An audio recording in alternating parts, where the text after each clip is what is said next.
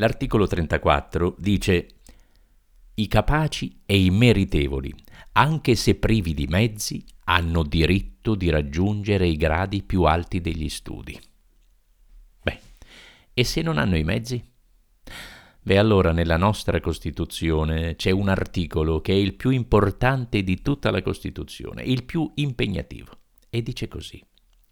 È compito della Repubblica rimuovere gli ostacoli di ordine economico e sociale che, limitando di fatto la libertà e l'uguaglianza dei cittadini, impediscono il pieno sviluppo della persona umana e l'effettiva partecipazione di tutti i lavoratori all'organizzazione politica, economica e sociale del Paese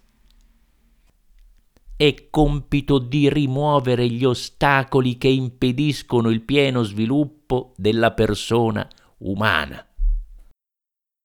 Soltanto quando questo sarà raggiunto si potrà veramente dire che la formula contenuta nell'articolo primo l'Italia è una repubblica democratica fondata sul lavoro corrisponderà alla realtà perché fino a che non c'è questa possibilità per ogni uomo di lavorare, di studiare e di trarre con sicurezza dal proprio lavoro i mezzi per vivere da uomo, non solo la nostra Repubblica non si potrà chiamare fondata sul lavoro, ma non si potrà chiamare neanche democratica, perché una democrazia in cui non ci sia questa uguaglianza di fatto è una democrazia puramente formale non è una democrazia in cui tutti i cittadini veramente siano messi in grado di concorrere alla vita della società.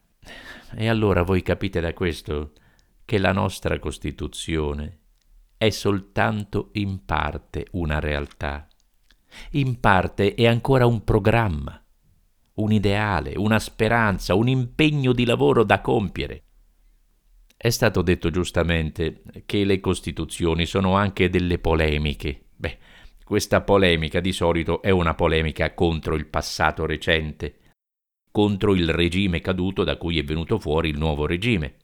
Ma c'è una parte della nostra Costituzione che è una polemica contro il presente, contro la società presente. Perché quando l'articolo 3 vi dice è compito della Repubblica rimuovere gli ostacoli di ordine economico e sociale che impediscono il pieno sviluppo della persona umana, riconosce che questi ostacoli oggi vi sono di fatto e che bisogna rimuoverli.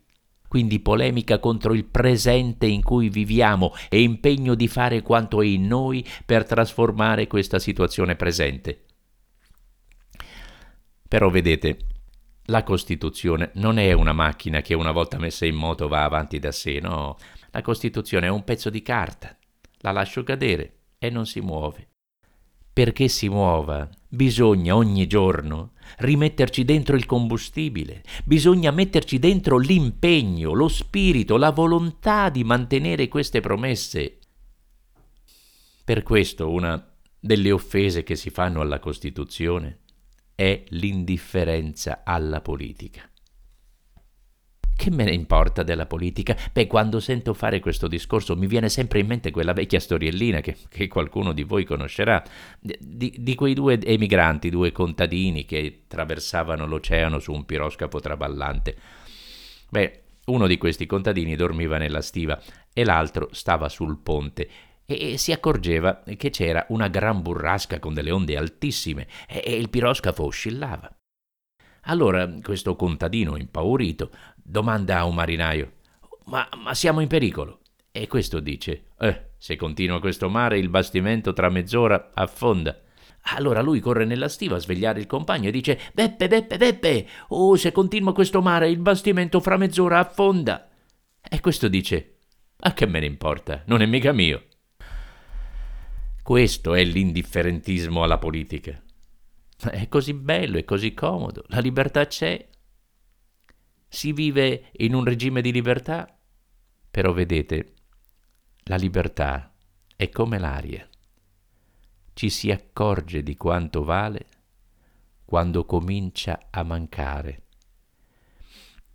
quando si sente quel senso di asfissia che gli uomini della mia generazione hanno sentito per vent'anni e che io auguro a voi giovani di non sentire mai. E vi auguro di non trovarvi mai a sentire questo senso di angoscia, in quanto vi auguro di riuscire a creare voi le condizioni perché questo senso di angoscia non lo dobbiate provare mai, ricordandovi ogni giorno che sulla libertà bisogna vigilare, dando il proprio contributo alla vita politica. La Costituzione, vedete, è l'affermazione solenne della solidarietà sociale, della solidarietà umana, della sorte comune. Che se va a fondo, va a fondo per tutti questo bastimento. È la carta della propria libertà, la carta per ciascuno di noi della propria dignità di uomo. Quindi voi giovani alla Costituzione dovete dare il vostro spirito, la vostra gioventù, farla vivere, sentirla come cosa vostra, metterci dentro il senso civico, la coscienza civica, rendersi conto che ognuno di noi nel mondo non è solo, che siamo in più, che siamo parte di un tutto. Ora vedete, in questa Costituzione c'è dentro tutta la nostra storia, tutto il nostro passato, tutti i nostri dolori, le nostre sciagure, le nostre glorie, sono tutte sfociate in questi articoli. E a sapere intendere, dietro questi articoli ci si sentono grandi voci lontane, grandi nomi lontani, ma ci sono anche umili nomi, voci recenti, quanto sangue e quanto dolore per arrivare a questa Costituzione. Dietro a ogni articolo di questa Costituzione voi dovete vedere giovani come voi caduti combattendo, fucilati, impiccati, torturati, morti di fame nei campi di concentramento, morti in Russia, morti in Africa, morti per le strade di Milano, per le strade di Firenze che hanno dato la vita perché la libertà e la giustizia potessero essere scritte su questa carta. Quando vi ho detto che questa è una carta morta, no, non è una carta morta. Questo è un testamento, un testamento di centomila morti. Se voi volete andare in pellegrinaggio nel luogo dove è nata la nostra Costituzione, beh, andate nelle montagne dove caddero i partigiani, nelle carceri dove furono imprigionati, nei campi dove furono impiccati. Dovunque è morto un italiano per riscattare la libertà e la dignità. Andate lì, o oh giovani, col pensiero, perché lì è nata la nostra Costituzione.